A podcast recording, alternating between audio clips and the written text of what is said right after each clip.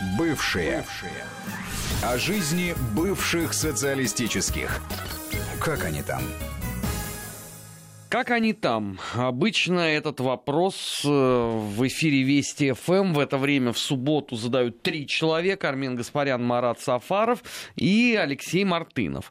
Но наш друг, наш соведущий, находится на ответственном задании и э, сегодня пропускает э, заседание нашего клуба веселых старичков, обсуждающих э, постсоветское пространство. Поэтому мы с Маратом вдвоем, но постараемся провести это так, как делаем это обычно на троих.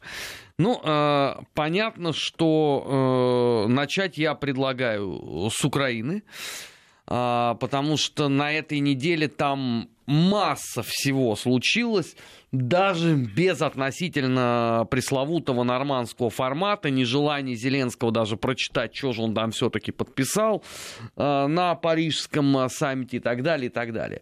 Значит, на первом месте я бы для себя выделил бы обвинение, которое выдвинул глава вот этой вот э, э абсолютно неканонической православной церкви Украины Таищ Епифаний, Э, по адресу нашего фаворита, не побоюсь этого слова сказать, раскольника аж со времен товарища Сталина, э, товарища Филарета Денисенко.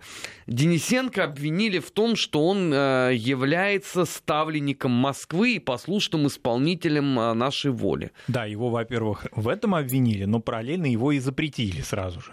Ну, чтобы два раза не вставать, да. действительно, что ж тут. То есть а, после всех этих обвинений и а, каких-то, на, на мой взгляд, достаточно робких реакций на эти обвинения со стороны а, Филарета и его окружения, прозвучало сегодня от Епифани заявление, что вообще киевский патриархат ликвидируется, и нет его больше, и теперь на Украине раскольники представлены только в виде ПЦУ и больше. То есть одни раскольники запрещают других раскольников? Одни раскольники запрещают других, правда, при этом применяют не канонические, или в кавычках, или без, да, какие-то аргументы, а сугубо правовые.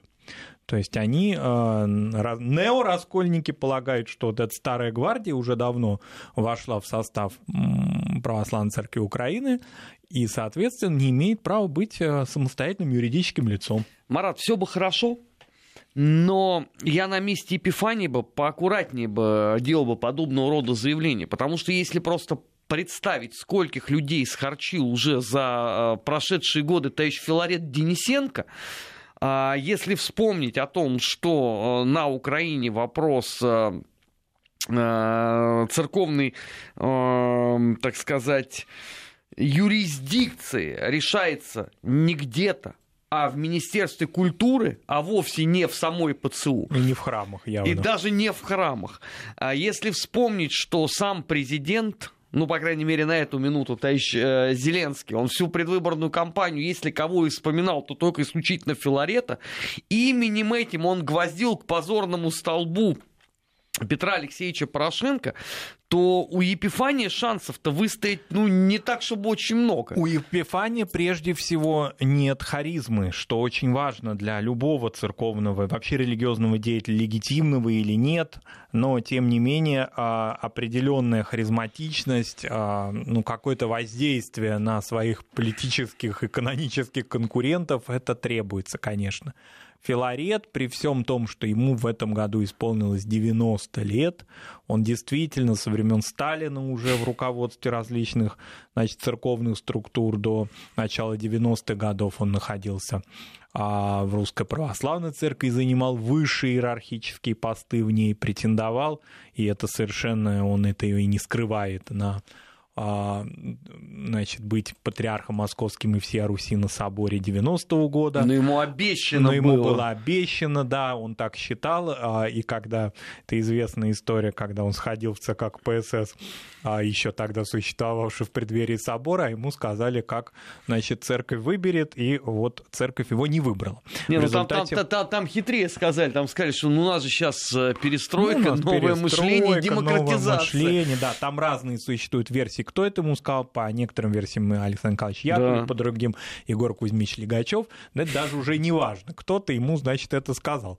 А в результате он, понятное дело, не стал патриархом, и тогда он решил стать другим патриархом, просто вот таким, каким он посчитал необходимым, да, и дальше началась вот эта вся долгая, мучительная история а, раскола на Украине.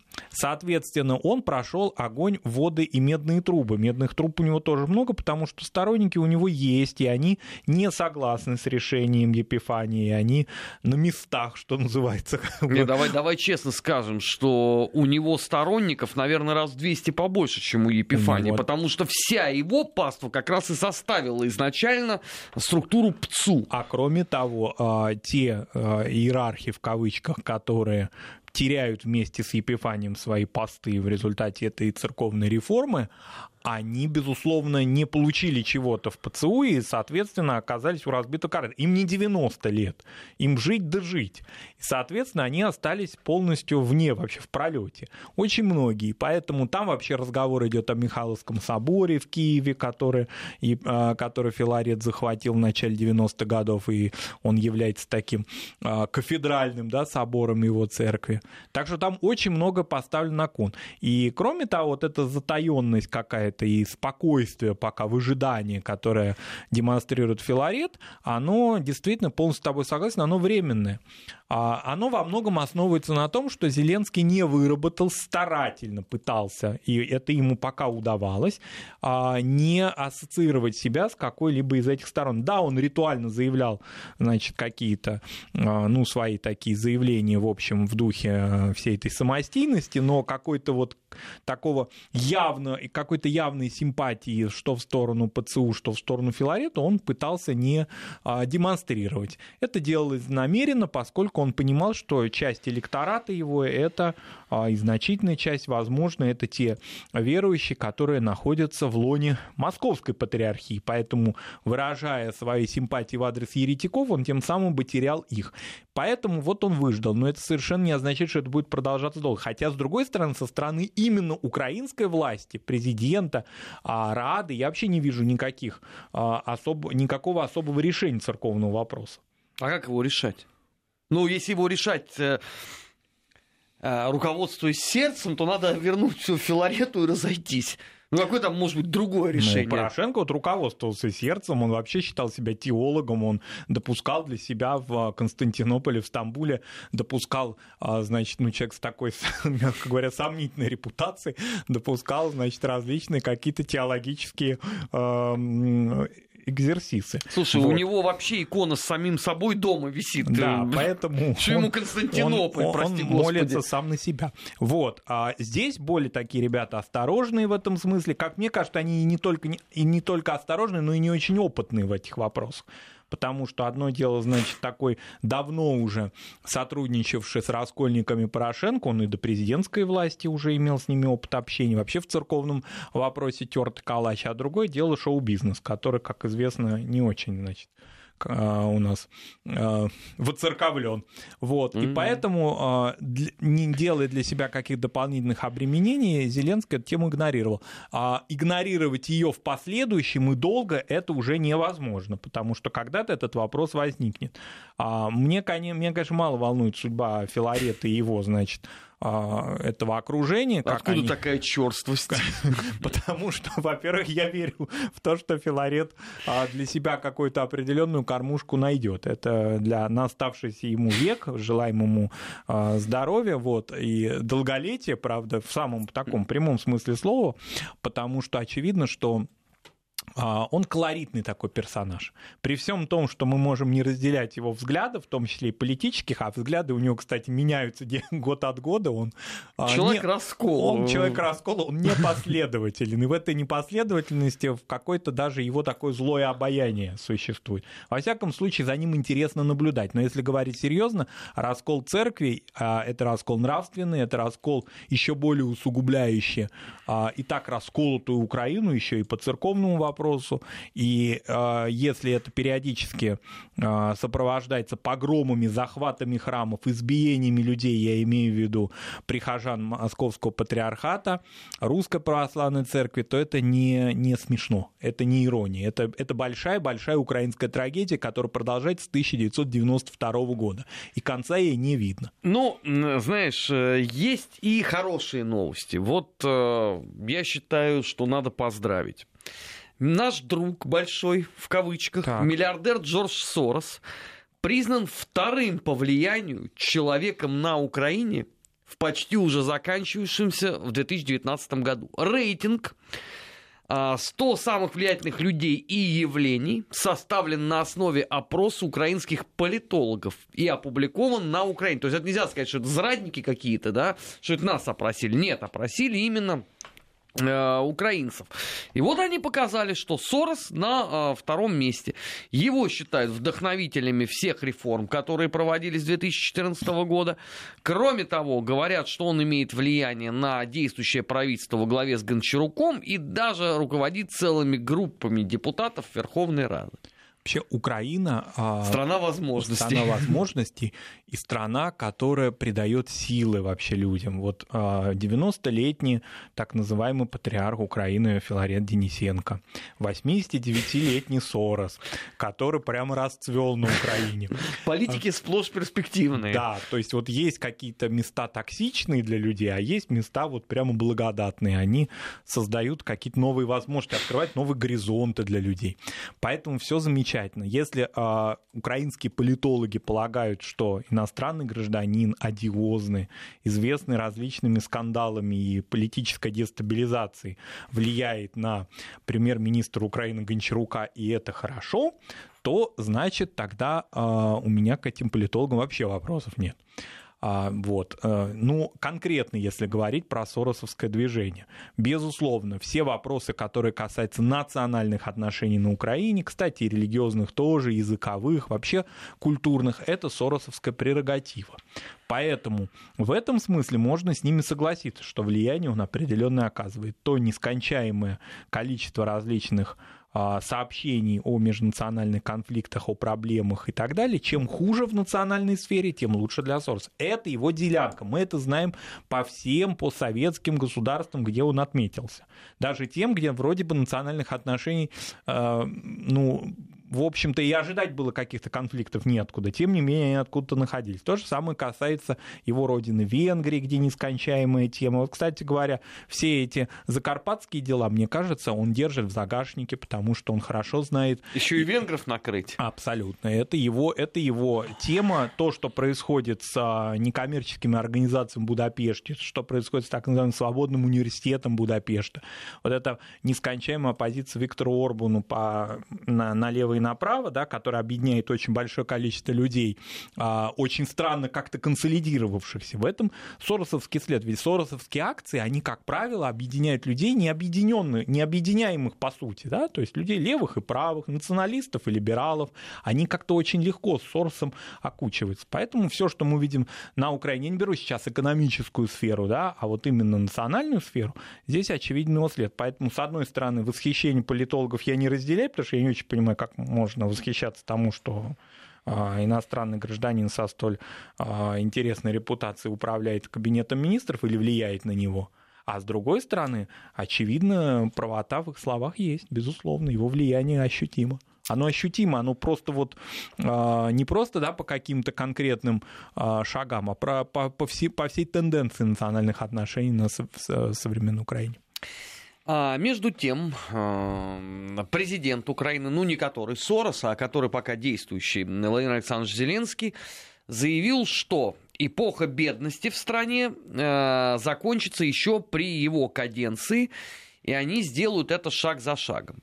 Ну, первое, о чем я подумал, что если закончится эпоха бедности, должна, видимо, начаться эпоха нищеты, потому что когда последние три недели уже даже самые такие вот ура, патриотично настроенные э, деятели на Украине стали обращать внимание, что экономика вперед с приходом Зеленского не то что не шагнула, А как-то она даже и не собиралась это делать. А на это же был расчет, а, что вот новый президент проведет э, большие красивые экономические реформы, и страна понесется э, в большое прекрасное светлое будущее.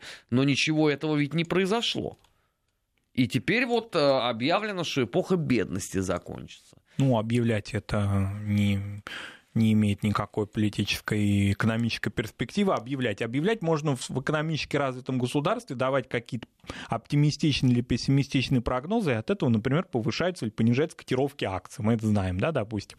В той же Германии а, заявление о статистике рынка труда соответствующих ведомств может в определенной мере влиять на экономическую внутреннюю конъюнктуру. Это а, нормально. Ты сейчас польстил очень сильно стране возможностей, сравнив ее там с рынком в Германии. Вот, поэтому, а здесь, ну, говори, не говори, заявляй, не заявляй, а что от этого может поменяться? И хуже не будет. Хуже-то от этих заявлений, ну, что может быть хуже? Ну, про, я не думаю, что какое-то, какое-то количество людей на Украине столь наивны, что могут в это верить, да?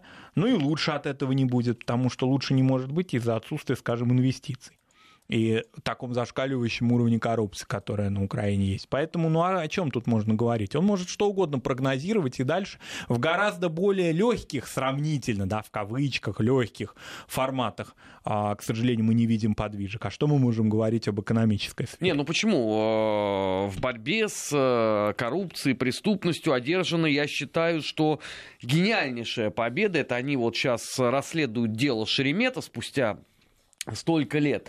А, пять у них есть э, участников э, этого действа, все как один, сплошь э, герои АТО. Ветераны. по ветераны, да, повоевали аж на Донбассе, а некоторые так и вообще написали даже целый гимн АТО, который, между прочим, пиарился непосредственно Э, господином Порошенко. И параллельно же они же всех этих людей еще обвиняют в том, что они это э, агенты Москвы. То есть я не понимаю вообще, вот, э, как это может у них сочетаться в головах.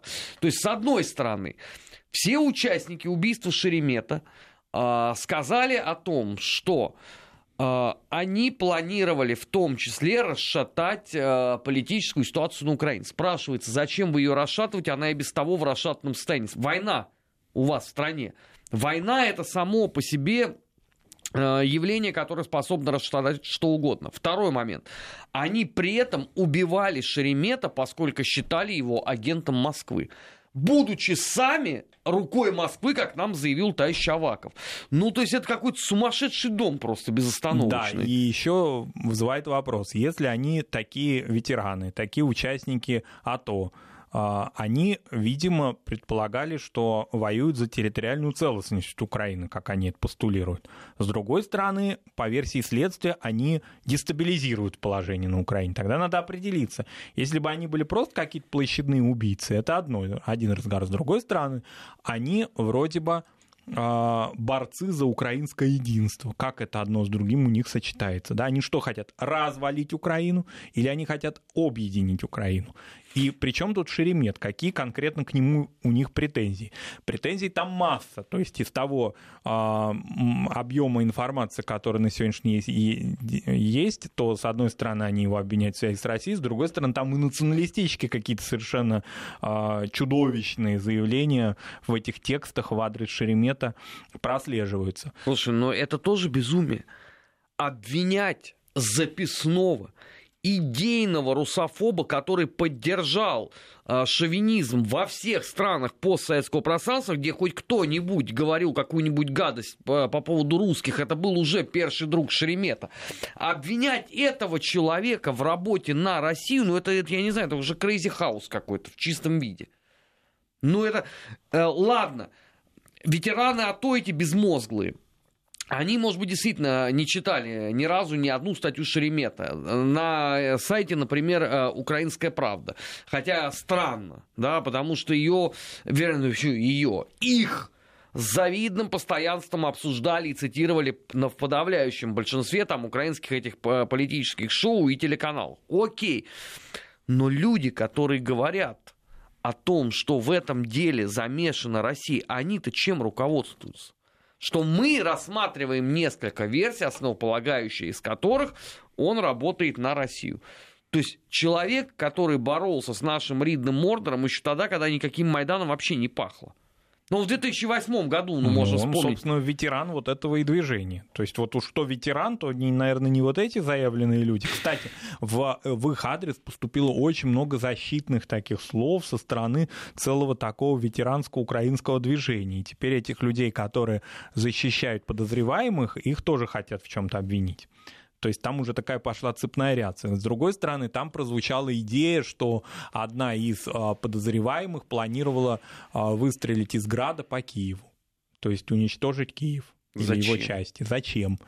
А, вообще никаких, все какие-то оборванные такие реакции. Надо сказать, что многие журналисты, в том числе знавшие Шеремета и до сих пор работающие в «Украинской правде», они, у них очень много вопросов к этой версии. Она же такая какая-то в форме шоу была сделана, там же все, еще следствие не закончено, но уже, значит, все фотографии, все, вся информация об этих людях появилась, об этих подозреваемых. Там есть... еще и подозреваемые э, заговорили иначе. Вот этот главный подозреваемый, э, он же рок-музыкант, э, он уже сказал, что он вообще никакого отношения к украинским националистам не имеет, никакого нацизма он теперь уже не исповедует, и вообще он наполовину еврей, оставьте его в покое. Ну, ну, не знаю.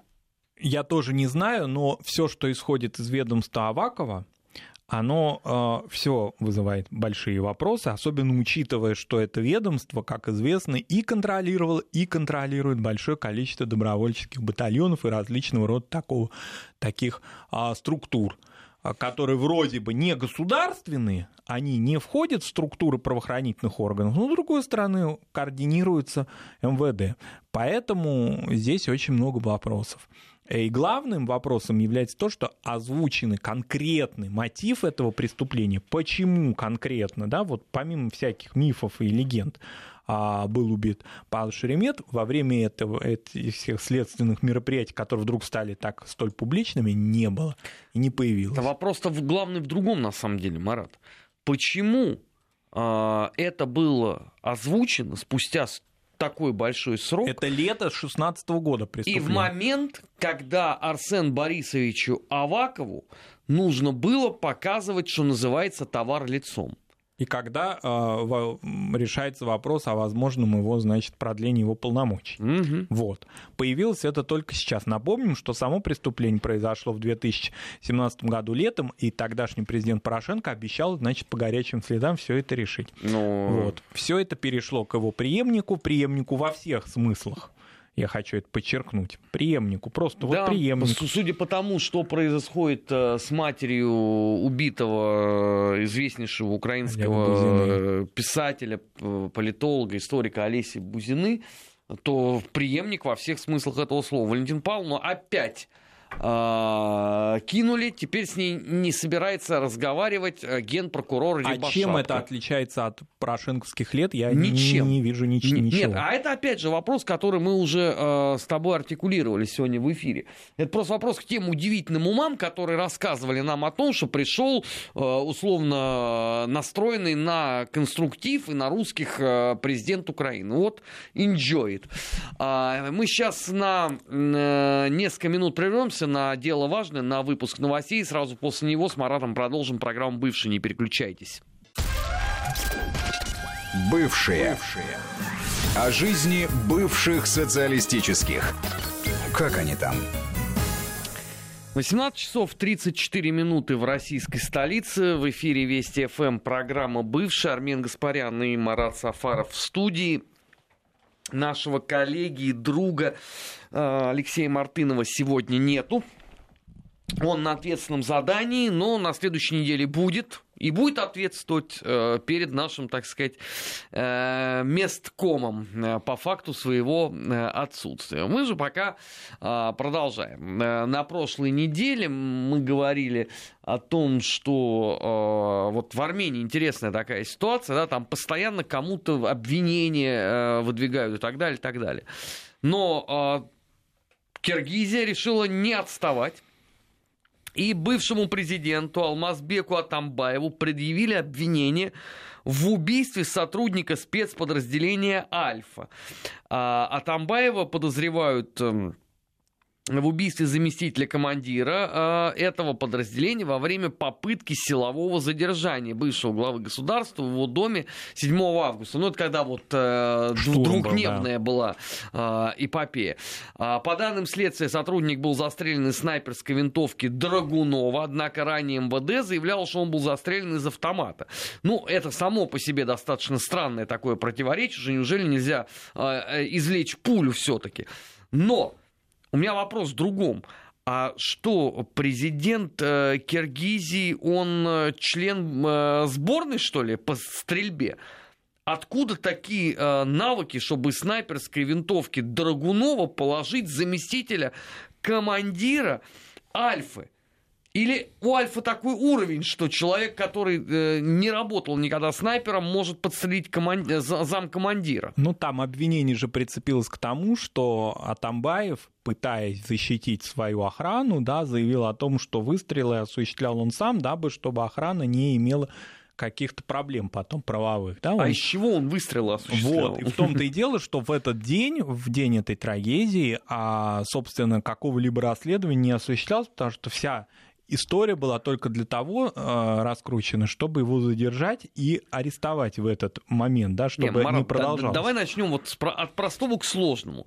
Согласись, что э, стрелять вверх из автомата Калашникова несколько проще, чем из снайперской винтовки Драгунова. Полностью согласен, но здесь э, на тот момент, в августе этого года, вообще вопросов о расследовании убийства а, спецназовца, их вообще не было тогда. То есть там речь шла исключительно о другом, чтобы, собственно, поддержка со стороны людей, которые а, в этой Аларче, значит, в этой резиденции в пригороде Бишкека находились, чтобы она не перенеслась в Бишкек, ну, чтобы не, не возникла новая, значит, тюльпановая или какая-то там, это уже осень, да, к осени да. шло, там тюльпаны не очень, значит, растут. Ну, вот новая а, революция. Поэтому теперь, когда Атамбаев задержан, да, вот теперь ему обвинения очередные, новые могут предъявляться какие угодно, в том числе по тем а, событиям, которые произошли в августе. Надо сказать, что группа его поддержки, они, кстати, никуда не делись. Они очень активны в интернет-сообществе, а, зажигают в этом смысле его а, родственники, его семья, его сын. А, который, значит, э, неоднократно уже давал интервью и различные там, значит, делал выступления, осуществлял выступления такие достаточно, как мне кажется, разумные с точки зрения логики а, всех тех событий, которые происходили в 2018 и 2019 году, и имеют эти интернет-заявления большую поддержку, то есть по количеству просмотров, комментариев, и вообще какой-то вот движухи вокруг этих а, YouTube таких конференций, они очень а, влиянием определенным на а, граждан Кыргызстана, как мне кажется, обладают. Ну, что э, логично абсолютно, потому что когда у вас появляются вот подобного рода новости, они, если и способны а, что-то вызвать, то только недоверие к власти. Потому что э, есть же разница между винтовкой и автоматом. И что за, за это время э, э, следствие не проводило экспертизу, ну извините, я просто вот не поверю. Ну вот теперь к декабрю решили просто эти заявления и эти обвинения усилить понимаешь, как бы не просто так отстреливался, защищался. Не, ну а... хорошо, а усилить их можно было бы согласно здравому смыслу, не от фонаря, но хотя бы там чем-то руководствуясь. Понимаешь, просто этот частный случай Атамбаева, он почему похож, вот ты вначале совершенно справедливо его а, сравнил с а, событием в Армении. Он повторяет вот этот сценарий. Власти предыдущие делегитимизируются. Окей, но делегитимизируется не Атамбаев, а весь период, таким образом, его а, руководства и все те правовые решения, которые он осуществлял, таким образом мы каждый раз начинаем историю, в данном случае Кыргызстана, с чистого листа. У нас был плохой Акаев, у нас был плохой Бакиев, у нас, у плохая... была плохая, а, да, Роза Атунбаева, да, которая, Атунбаева, значит, да. которая вообще фактически, мне кажется, образец демократии в том смысле, что она за власть не боролась, была переходным президентом, и когда состоялись выборы, она отошла от власти, и теперь она просто комментирует да, события, но она за власть не цеплялась. И, кстати, это вот такой респект ей В смысле того, что свою функцию, которую она объявила, будучи э, переходным таким лидером, она ее реализовала и отошла, фактически ушла из политики, хотя, безусловно, в масштабе Кыргызстана невозможно уйти из политики. Так, такое государство, даже если ты делаешь какое-то экспертное э, заявление со стороны, ты все равно э, часть политического поля. Но, тем не менее, и она плохая, теперь плохой Атамбаев. Ну, вот таким образом что? Вот все те периоды истории Кыргызстана, 25-летней, уже практически 30-летней истории, они что, все, значит, а, нелегитимны? То есть у каждого есть ошибки. Безусловно, у каждого из этих президентов очень много ошибок, но уголовные их преследования, они повторяются. Таким образом, ставят под сомнение вообще легитимность действующей власти в Кыргызстане в исторической ретроспективе. Я боюсь, что то, что вот происходит, это гарантия того, что при следующей смене власти, власть, вот, которая вот сегодня, она проследует транзитом ровно по тому же самому направлению. Потому что если вы начинаете вот, вот подобного рода э, выстраивать систему, она рано или поздно начнет пожирать Политические вас. конкуренты, да, они есть. Да, сейчас власть легитимна, она избрана, да, ее признают э, международное сообщество, ее признают Российская Федерация. Это власть, которая контролирует ситуацию в Кыргызстане. Почему я на слове контролирует напираю? Потому что в Кыргызстане, как известно, темы севера и юга. И если вы юг Кыргызстана Кыргызстана не контролируете, а мы знаем такие примеры, когда там э, фактически было безвластие и хаос. Я имею в виду Ожскую область, Жалалабадскую область, да. А если эта территория Кыргызстана не контролируется, вопросы к власти возникают. На сегодняшний момент, да, Бишкек контролирует всю совокупность, да, областей территории Кыргызстана, а, но тем не менее повторение вот этого сценария, совершенно с тобой согласен, что новая действующая власть не заявит о том, что Жиенбеков в чем-то провинился, он еще там стрелял или не стрелял. Это совершенно никто от этого не застрахован. Мне бы очень хотелось, чтобы а, форматы да, политической а, борьбы, политической конкуренции в Кыргызстане приобретали легитимные формы, а не вот этой делегитимизации и разрушения, потому что таким образом репутация, имидж государства страдает прежде всего. В Азии это особенно сложно. Понятно, что это для каждого государства, европейского, неважно.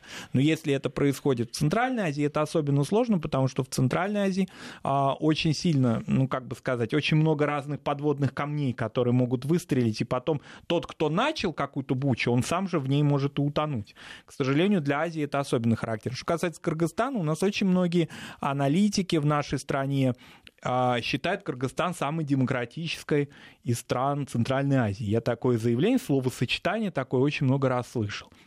Если, чем они если под демократией подразумеваются революции, то... И снайперские винтовки, и снайперские винтовки, да, и гибель людей, иногда большого количества людей, иногда одного человека. А для меня, например, это не имеет никакого значения, все равно гибель людей происходит.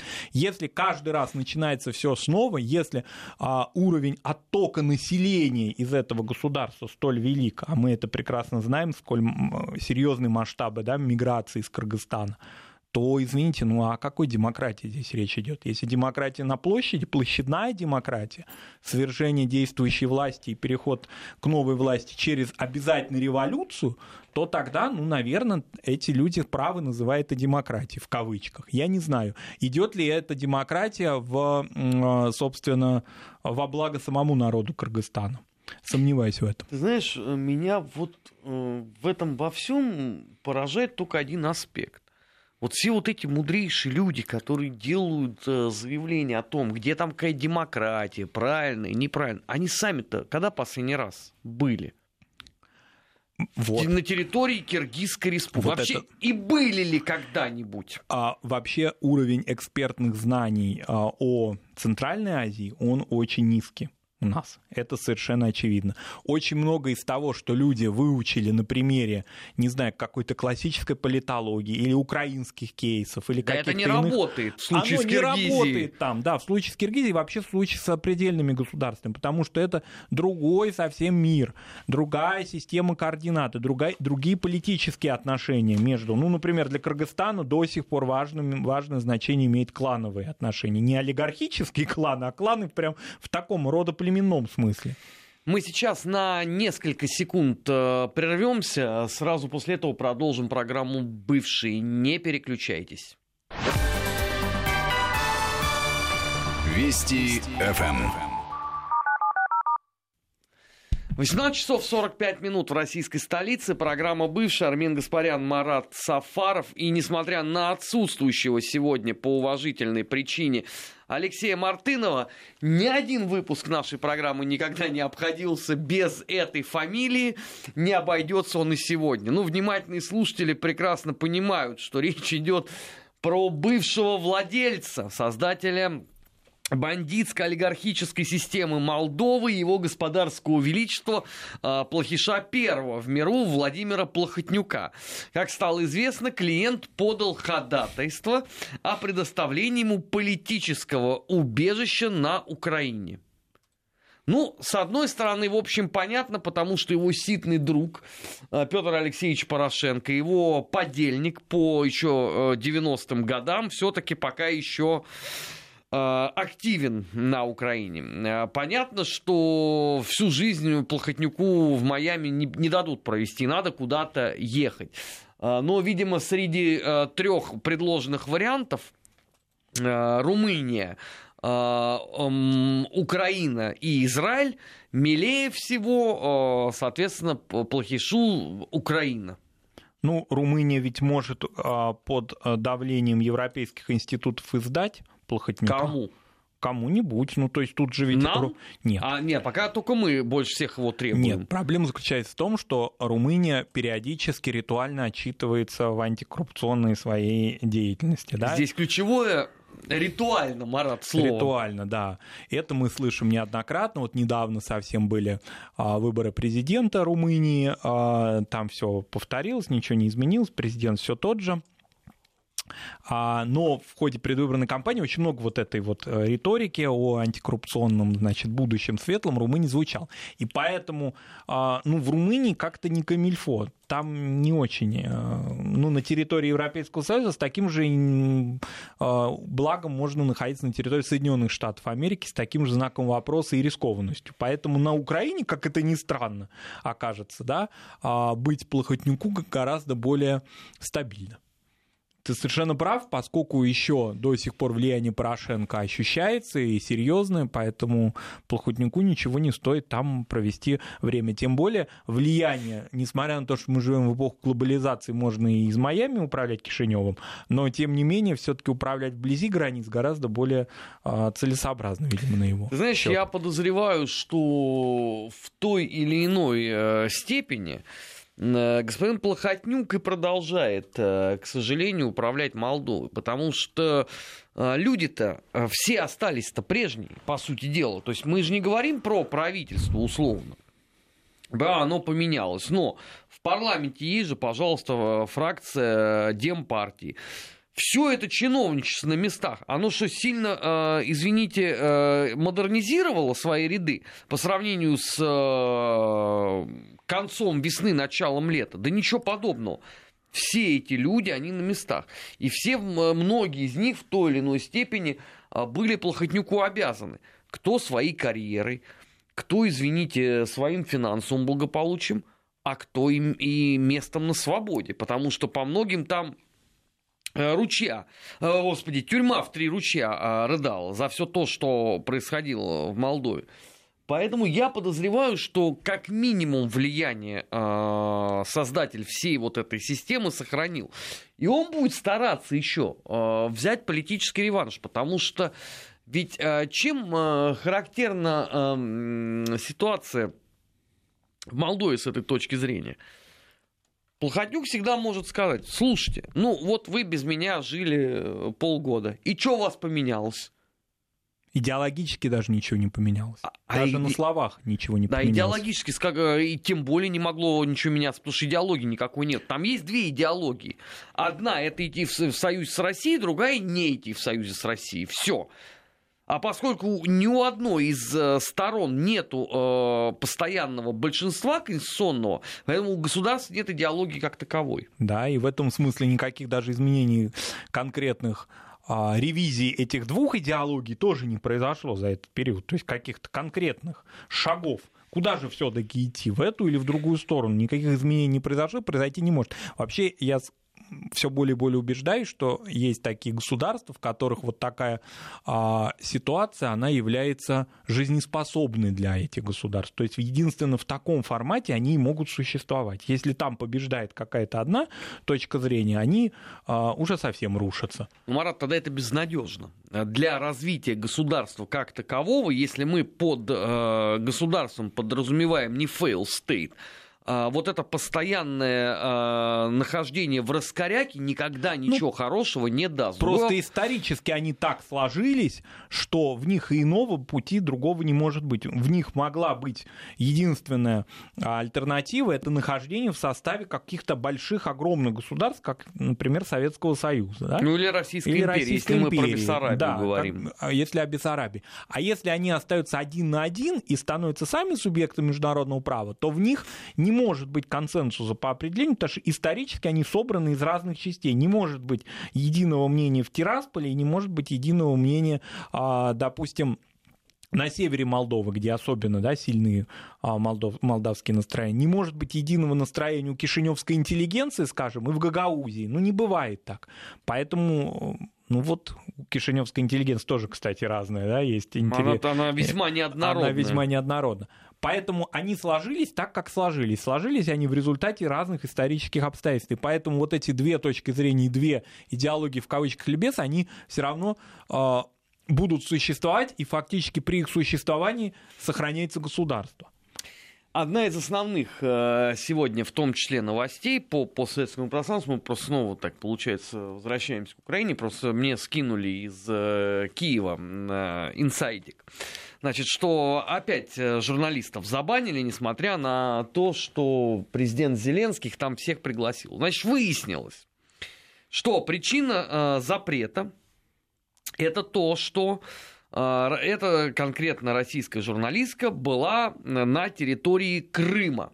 И это выяснили путем анализа ее странички ВКонтакте. Yes. А соответственно, если ты въезжал в Крым не с территории Украины, то ты, по мнению этих долдонов, э, нарушил территориальную целостность, значит, э, получаешь э, бан. Но я не очень понимаю, зачем они вот сейчас делают это заявление по поводу Крыма, если еще накануне все было сказано, что э, все российские журналисты телеканалов «Россия-1», э, «Россия-24», «Звезда», «Спас», ТВЦ и так далее, они все по списку единым э, потоком будут внесены в миротворец, а это означает, что ты никуда не въедешь. Причем здесь Крым? Нет, это, во-первых, говорит о том, что слова президента, о чем вот нам наш коллега Алексей Мухин говорил, они, слова президента Украины, расходятся с делом. То есть он фактически не контролирует ситуацию на своих собственных границах.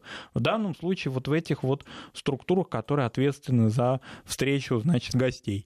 То есть, с одной стороны, президент, значит, ласково просим, а с другой стороны, отправляйтесь вы обратно а, от наших границ. Какие изменения произошли? Ну, можно эти заявления делать в Киеве, но если это заявление заявление сделано в присутствии Путина, Макрона и Меркель.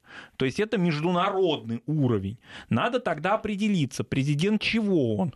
Своей собственной какой-то компании, друзей, которые пришли к власти из, значит, шоу-бизнеса в Киев, э, в администрацию, в офис президента. Или он президент конкретно всего государства, или какой-то его части и так далее. Тогда что происходит? Марат, это очень сложный вопрос, на который, в принципе, ни у, ни у одного человека нет ответа. Меня даже сейчас с этой точки зрения, знаешь, интересует не там перспективы Зеленского и как он там будет выяснять, почему такая а, петрушка творится и его выставляют клоуном а, на весь свет. Меня поражает то, что даже у офиса президента нету четко выраженной стратегии, как объяснить эти факты. Потому что если вчера было заявление а, миротворца, ну, по крайней мере, его надо было либо поддерживать, и говорить, да, это как бы наша консолидированная позиция. Либо его отрицать и звонить э, Антонине Геращенко и орать, что ж ты делаешь, паразит. А когда спустя сутки вы вываливаете, что э, российская журналистка была в Крыму, и на основании вот этого мы ее не пускаем, но это странно. Нет, ну для Украины в эпохе Порошенко характерно, что когда надо, они открещивались от миротворца Они заявляли о том, что это вот миротворец сам по себе, это вообще не государственная, Ну, это когда значит, контора. МИД Германии на Да. дыбы встал. Да, поэтому в этом смысле это продолжение. Вот мы всю сегодняшний, весь сегодняшний эфи- все эфиры говорили практически а, о разных, на разных примерах, на разных сюжетах, о полной преемственности Зеленского Порошенко. Идеологической, политической и вот этой сферы Марат, я, тоже. я скажу страшное. Мы и завтра будем говорить ровно о том, что завтра придет Дмитрий Абзалов, мы будем говорить про газ. Какие изменения? Ни малейших изменений не произошло. Хорошо, проверяют, э, значит, соцсети. Проверяют, кто где был, кто где, значит, отдыхал, где кто сфотографировался. Какие изменения по сравнению с тем, что происходило в 2015 или 2016 году произошли? Нет, Ни дело уже, малейших. Марат, дело не в соцсетях, а дело в позиции, что всех журналистов телеканалов мы скопом а, объявляем персонами нон-грата. Чем это отличается от того, как вот нас массово вносили в список миротворец при этом- пачками просто? И при этом всех журналистов мы, значит, э, активно приглашаем посетить Украину, увидеть все своими глазами. Всех это кого? Это вот всех, всех просто, всех, которые ВКонтакте тоже фотографии имеют с посещением Крыма, части России. Вот, вот всех, значит, мы приглашаем, и всех мы не приглашаем. Вот это одновременно прозвучало в течение двух суток или трех, да, и из уст президента, и из уст высших должностных Ну, лиц давай посчитаем, это было понедельник, а, пятница и суббота. Соответственно, вот промежуток, как бы они отдыхали три Ну дня. да, отдохнули, значит, набрали сил и, собственно, продолжили в том же духе. Ой, ну, нам надо тоже, видимо, э, начинать закругляться, идти набираться сил, э, чтобы завтра э, продолжить э, подводить э, итоги недели и проводить параллели. Это была программа «Бывшие». Армен Гаспарян и Марат Сафаров. А Наш информационный эфир э, продолжит выпуск э, новостей. Не переключайтесь, на Вести всегда интересно. Бывшие. О жизни бывших социалистических. Как они там?